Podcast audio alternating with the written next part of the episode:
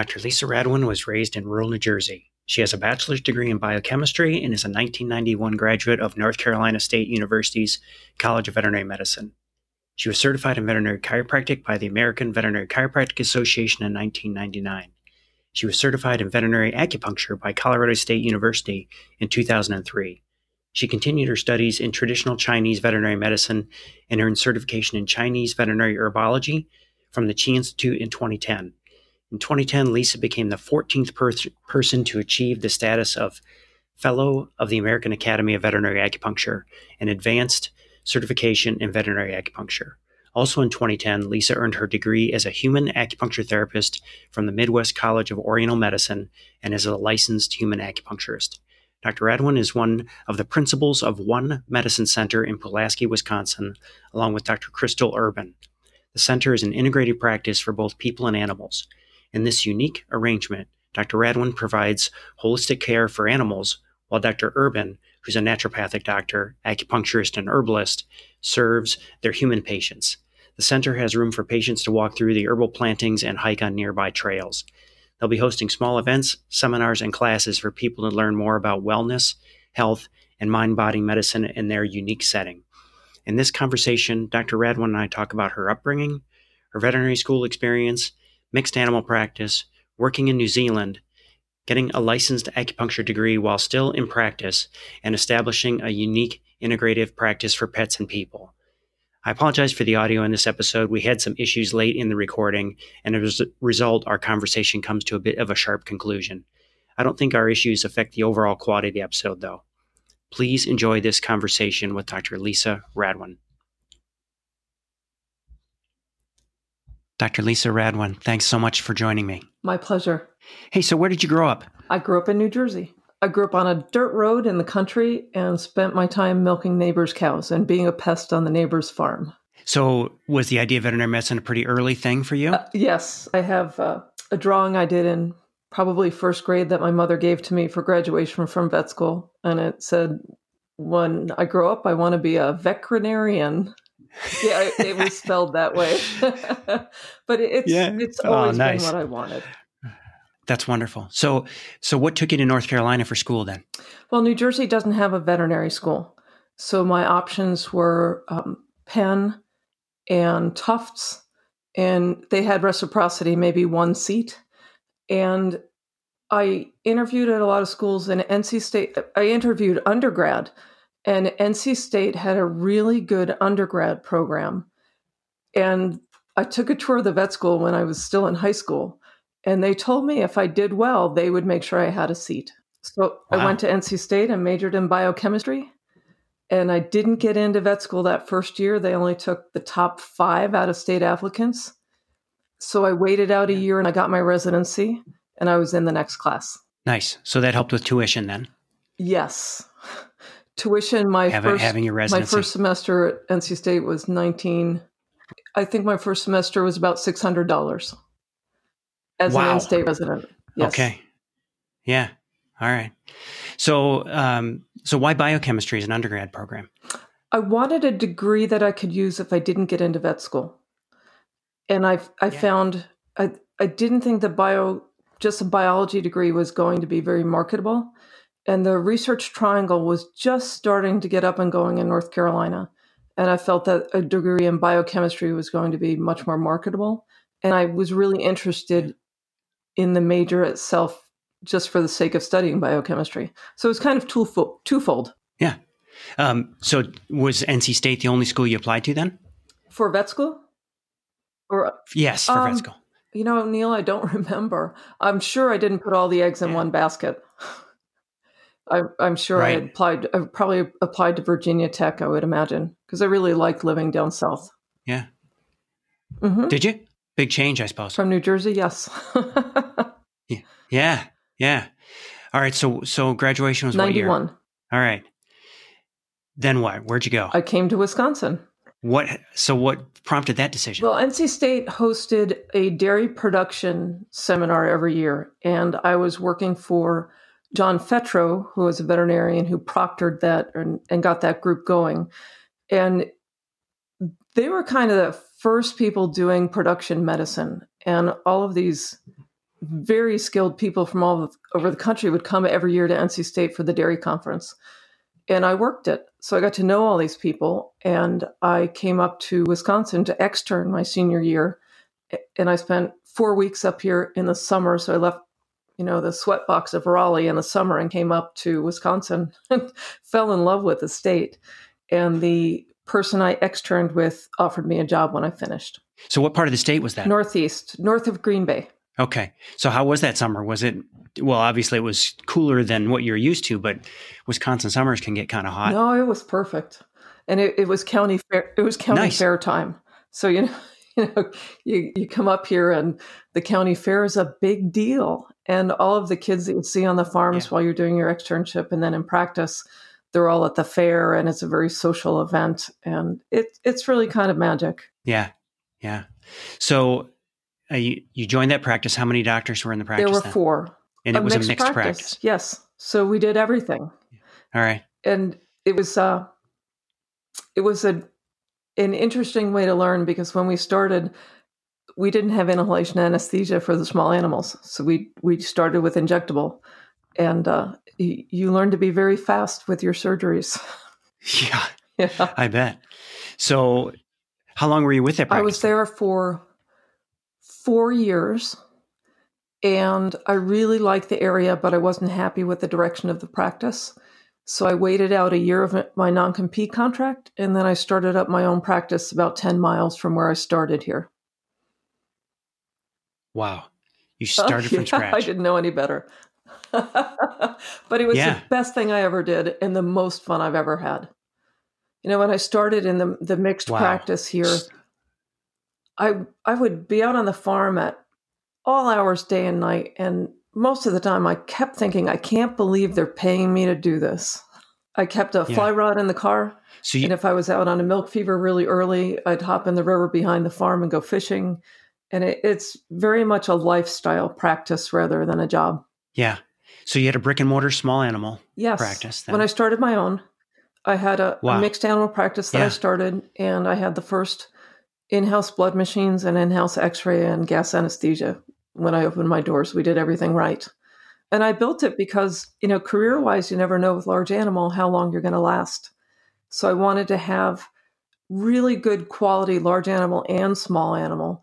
And it worked out to be a really good plan because i was able to attract some really good new grads to come join me. So how long was it before you could take on an associate? Oh. It was probably a year, year and a half. Oh, that's we fast. That you must have been. It must have been incredibly I busy. I was, and it it was it was good. I had uh, met with the farmers pretty early and told them, you know, I'm just starting out, and God bless them, they paid me in full every month, and they helped me get a really solid foundation to my practice. Yeah. Wow. Must be a lot of lot of hard work and probably a lot of lost sleep. well, that's just what you do. When I when I look back on the yeah. hours that I put in and the physical strength and just determination to do that kind of practice, you know, it it's it was pretty tough, but I was in the middle of it and you don't think about it when you're in the middle. You just move on because it's just another yeah. day and you've got a job to do. Sure. So first associate, then a, a couple others. Yeah, we were up that, to yeah? four of us at the peak with two and a half doing large animal and one and a half in clinic, and we all rotated. So, you know, you'd be out on herd checks and come in for the afternoon and do small animal, or vice versa. And we had some people that really liked doing horses, so they'd go out and do the horses all day, and somebody else would do cows. But everybody was equally competent in all species. And then it just kind of came down to preference, preference of the client and preference of the vet and you were able to work that out. Clients were understanding about who they were going to get if there was an emergency. They were really reasonable. Dairy farmers and the a farm community tends to be very pragmatic. They're happy when you come out. It's it's a good place. It's a great place for a new grad to start. You know, they they see veterinarians come and go out of school and they're the most gracious people in the world and they know you're learning on their animals and they're happy you're out there and if if you're smart you listen to them You know, there was a, an old pig farmer who taught me quite a bit of pig medicine when I first started, and he was he was in his late eighties. Yeah.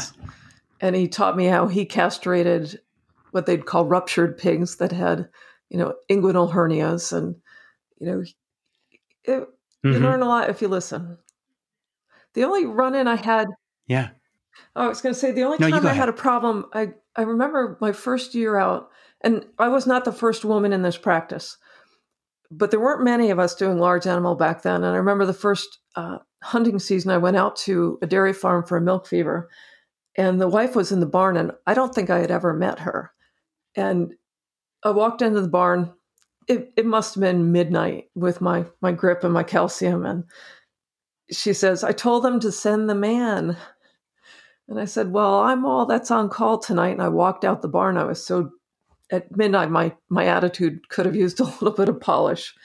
But she said, she said, No, no, if you can do it, Ah. come in. But she thought you actually lifted the cow. And I don't know how a man was going to lift the cow, Yeah. but um, that was actually the start of a pretty good relationship with that dairy farmer. How many how many were in your class in vet school? And how many women We were at about 40%. percent hmm were you? Okay. So did you feel like NC State prepared you for that life? I had a really good education. Yeah, it. Yeah. We had um, Ben Harrington ran the teaching animal unit, and we had on the premise of the vet school we had a beef unit, a dairy unit, a swine unit, and poultry. We had chickens and turkeys, full commercial, and we had a horse herd. So if you'd be out eating lunch, chances are you're watching the senior vet students tubing horses in the pasture, and and everything was planned. You know, the the vet school was one of the later ones developed, and it it you were immersed in things, and you had to take um, rotations out in the barns at the school. It was Ah, it was really well. Well, that's planned. good. That's good that you Oh, felt like you were ready. You know. So when did um, integrated medicine come into into play then for you? I was out of school about five years and realized that there had to be something else that we could be doing for the animals, especially the horses, where, okay, your horse is lame. It's not an abscess in the foot. Here's your bute. And it, it got, and the same thing with the dogs. It got to be that we're just passing meds and, and nothing's getting better. We're just alleviating symptoms and my personal epiphany happened. I was out of school a couple years and I was trimming the back foot on a cow and she slipped and she went down on me. And I was significantly injured and I went to the town chiropractor and I told him, I heard you guys are quacks, prove me wrong. Dr. Rasmussen, bless his heart. And uh, in two treatments, he had me fixed. And conventional medicine could not have offered that. And he fixed stuff Yeah. from my youth that had always been like a decreased range of motion or something that would be sensitive in a certain position. I, I wasn't the best horseback rider as a child. So he fixed a lot of the stuff that I had Uh-huh. injured riding horse. And where I grew up out east, there were no chiropractors, but they're he- they're here in the Midwest, Right. And I think they're here because yes. Of the farming. That if a farmer gets hurt, they still have to milk those cows at night. So physical medicine was much more common here. So after the chiropractor fixed me, I said, let's go work on some horses together. And he brought a mallet and a little bit of a piece of wood, and we were going to do it that way. And I thought there's got to be a, a smarter way to do this. So I took my training through um, options Yeah. when Sharon Willoughby was still there in uh, Moline. And I Sure. took that in 98. And that really, that So that really was blew your the doors off So- my practice Yeah. it it was the best thing I ever did was take that class and learn and I I learned other things. I learned energetic medicine there. I I was uh, working in the barn and it was February in Moline and it was so damp and cold and uh, Judith Schumacher was uh, my TA that day and she looked at my hands and told me I had Raynaud's and she said I le- needed to learn biofeedback and Reiki. and uh, yeah, that that went a little to the the ends for me, but I I did look into these things and I did start learning some things about energy work. And it helped my health and it kept me able to do large animal in, in the cold a lot longer. But it was interesting that when you start going down this road, how many other things just pop up when you need them. You bet. So if I have my timeline right, you're just starting your practice and you're taking yeah, that training gutsy, as well. Huh? yes. I had uh, yes. the good fortune of having um, another large animal vet in the area, and we would swap call. So I could run down to, and he did small animal, not to the, the extent that I did, but he did enough that we could he could take my call so I could go. And at that point I think there was an emergency clinic that had just opened within 90 miles. So if somebody really needed that extra care, that was an option. But I, I felt it was so important to get that training for my day-to-day practice that it was worth, you know, sharing call with somebody. And, and we did that for years. So acupuncture was next. It was. It, it was a natural progression. Um, and where did you do that? I, I had yeah. a a little Jack Russell named Penny Loafer in my practice, and oh, she was a spitfire. she was a grand dog, but she blew a disc, and the owners. She was probably 15 when she did it, and the owners did not want surgery. And they had found someone who was doing acupuncture about 100 miles away. And I, I asked if I could go with. And I, I went with them and saw what that appointment did and thought, well, this is the next evolution of, of my medicine. It made perfect sense. And then I, I was looking for classes and I read the Web That Has No Weaver as an introduction. And I was talking to my chiropractor about, okay, you know, where should I go for this? Because Colorado had the program and she had, or IVAS, I get that. I think she might have had it at that point too. And he said, Yeah, you know, you're too left brain. Don't go Chinese. Just go with a medical acupuncture. So I took that in 2002 with uh, Dr. Robinson. Yeah. And at that point, I learned a lot of sure. TCM because Deke Kendall was teaching. And there were there yes. was a strong yes. TCM foundation, and I know it's since changed. And after that, I went down to Chi in 2006 or seven to take the herbal training. And when I learned herbs from Dr. Xie, my acupuncture got so much better. He he would tie yeah. like Fu Ling, which drains damp. He would tie that to spleen nine as a point, and he really tied the herbs to the acupuncture points, and it it made me study the acupuncture more deeply from the Chinese perspective. So you're using this in your practice, obviously, and um, you, are your associates taking the training? are you the only person in the practice? I was the only person for a long time. Um, well, maybe it wasn't that long because I took mine in 023 and I, um, my associate, Dr. Kate Carlson, came along. And one of the reasons she came to join me was for the integrative medicine. And she took chiropractic. I think we let her get her feet wet for the first year and just maybe two just to hone her skills with conventional medicine. And then she went for chiropractic training and then she did acupuncture as well. So you sold the practice then? I did. But before I sold the practice, I went to Midwest College of Oriental Medicine and got my human license. Okay. Yeah, I wondered where that um, fell in the timeline.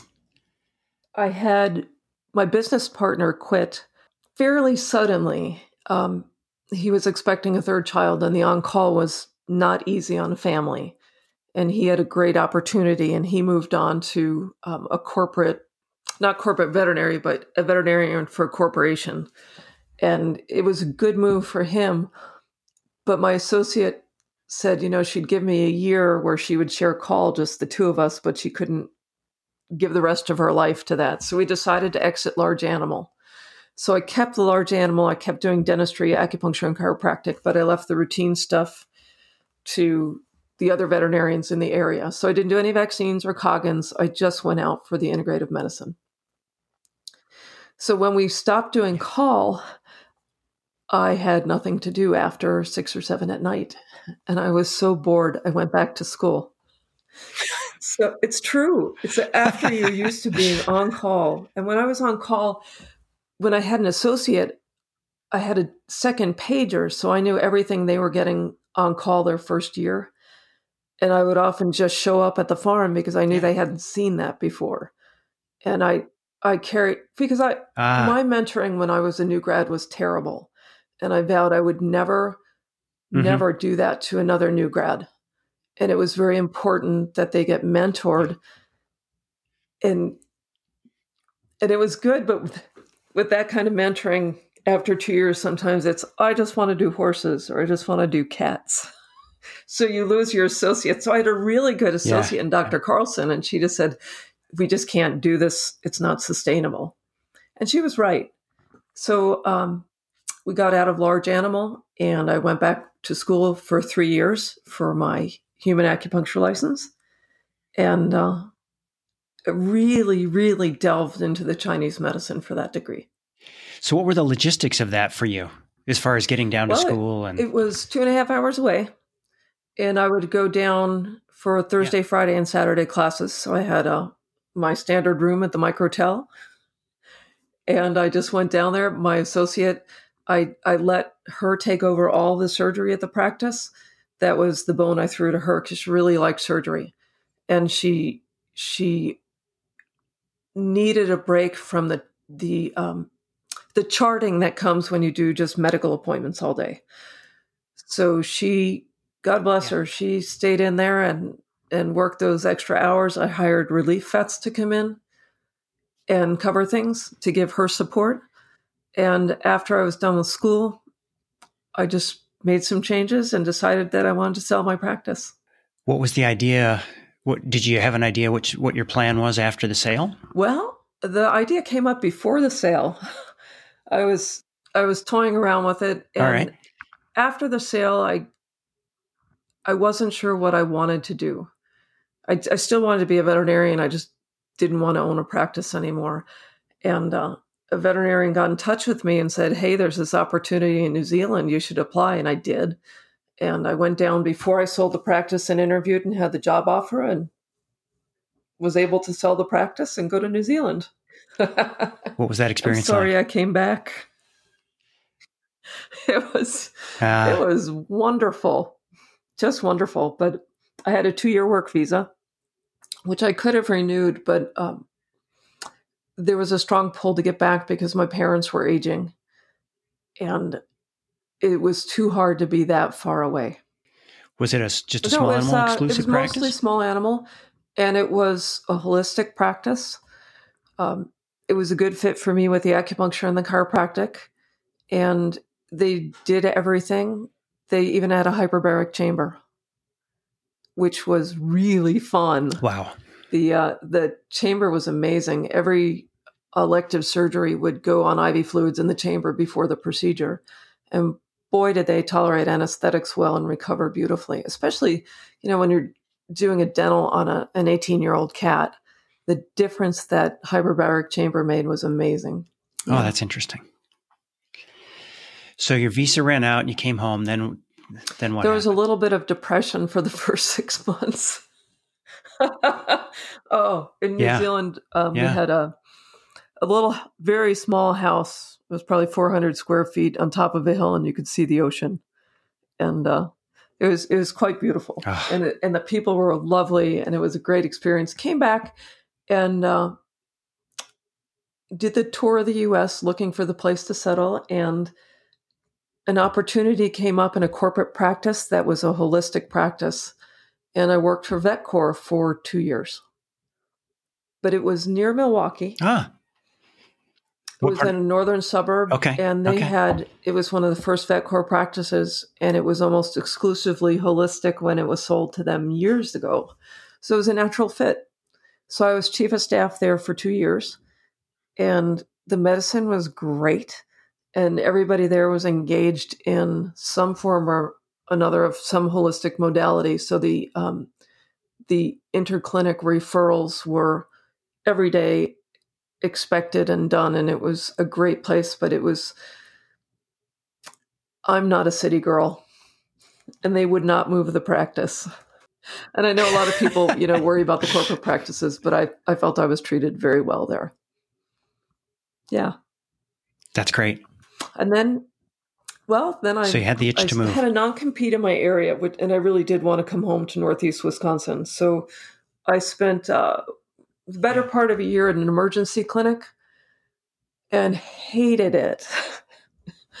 I uh, I had done my own emergency work for 22 uh. years, all of it, and didn't you know for the mm-hmm. first few years there was no place to refer, so I did all my own C sections and I did some orthopedics, I did Kirschner's, I did everything short of plates.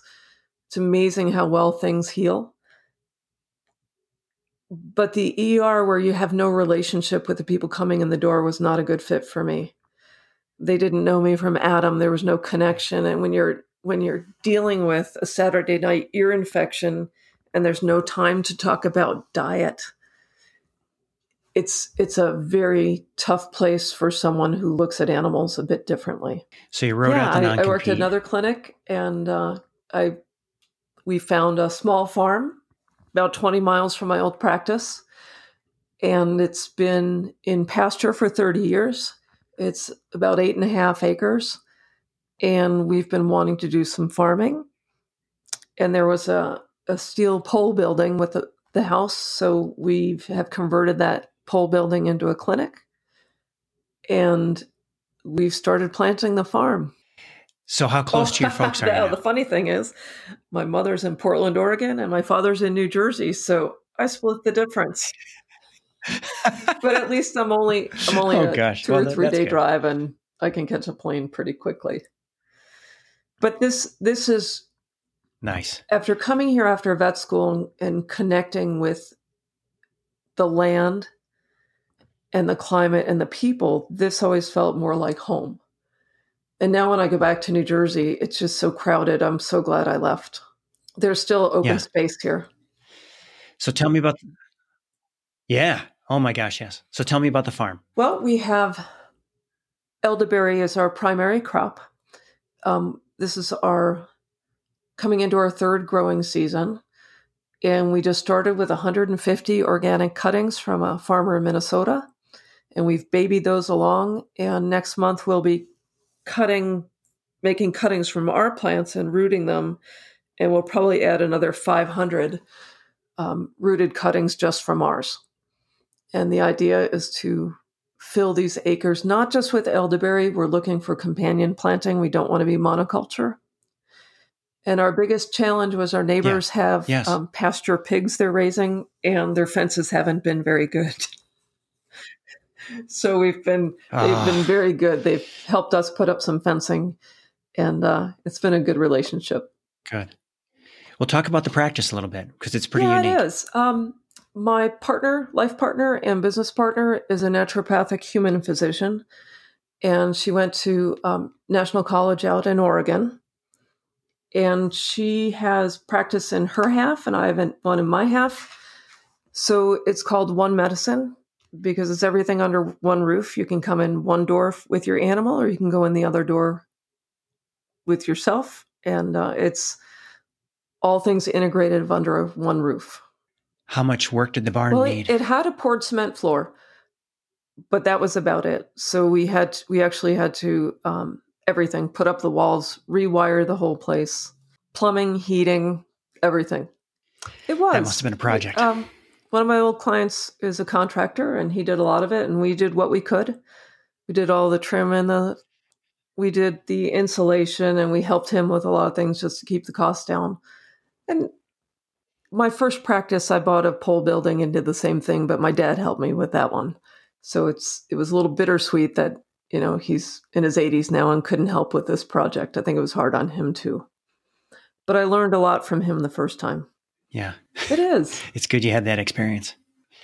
So, but there, you aim, you you both aim to do more with the at least looking at your website with yes. the, with the center, rather than just a practice. So, t- tell me a little bit about that. Well, we're looking at we have such a strong connection to the land. And I think it's so important with herbal medicine that it's just not a jar of granules or a bunch of capsules, that there's something about tending your herbs from planting seeds to harvest and everything in between and the the nurturing that it takes to grow. You know we have some of the chinese herbs planted. We have some Rehmannia that we put in this year and that's probably going to be three or four years before harvest. And and some of these things take so long but boy when you're sitting there with the plant and weeding you think and you think more about it.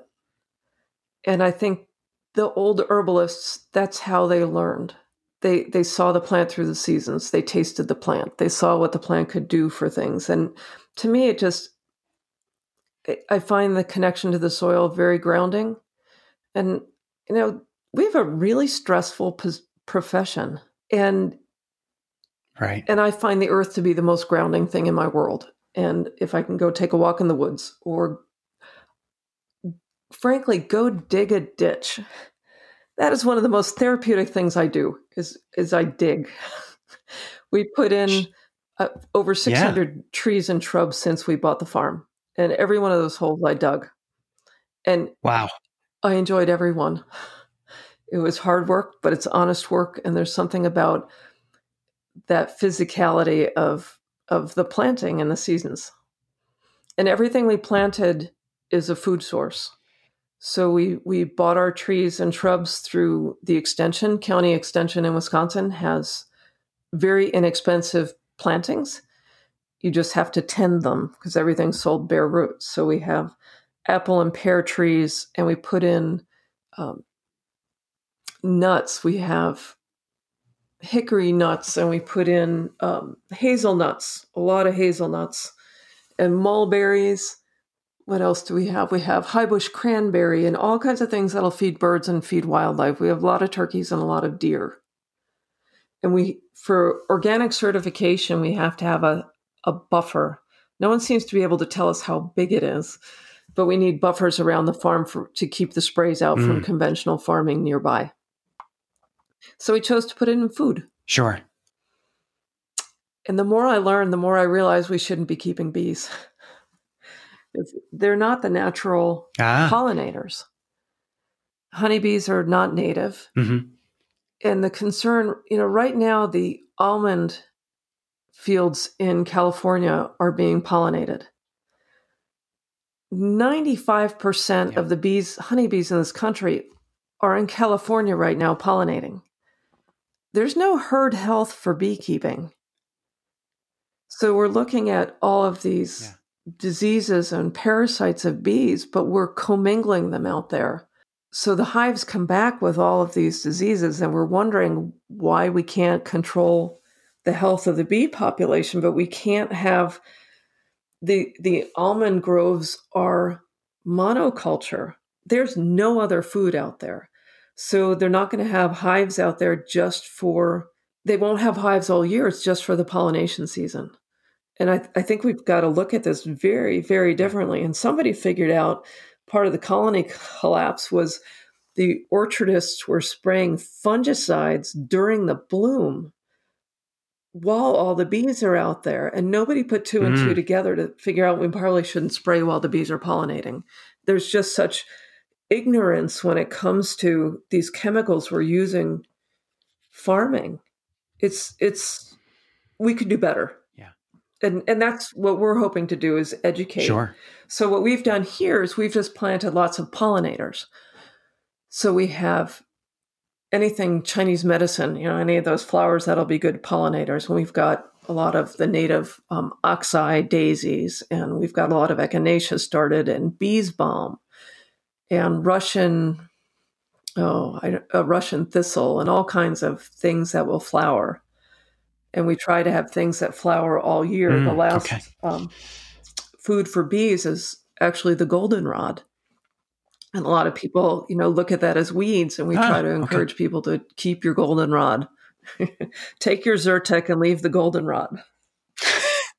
there you go. Yeah, so we, we decided to shift. We we really did have a keen interest in beekeeping, and everything we read, we figured that we'd be better off working with developing the bumblebee population. This podcast is made possible through the generous support of the College of Integrative Veterinary Therapies.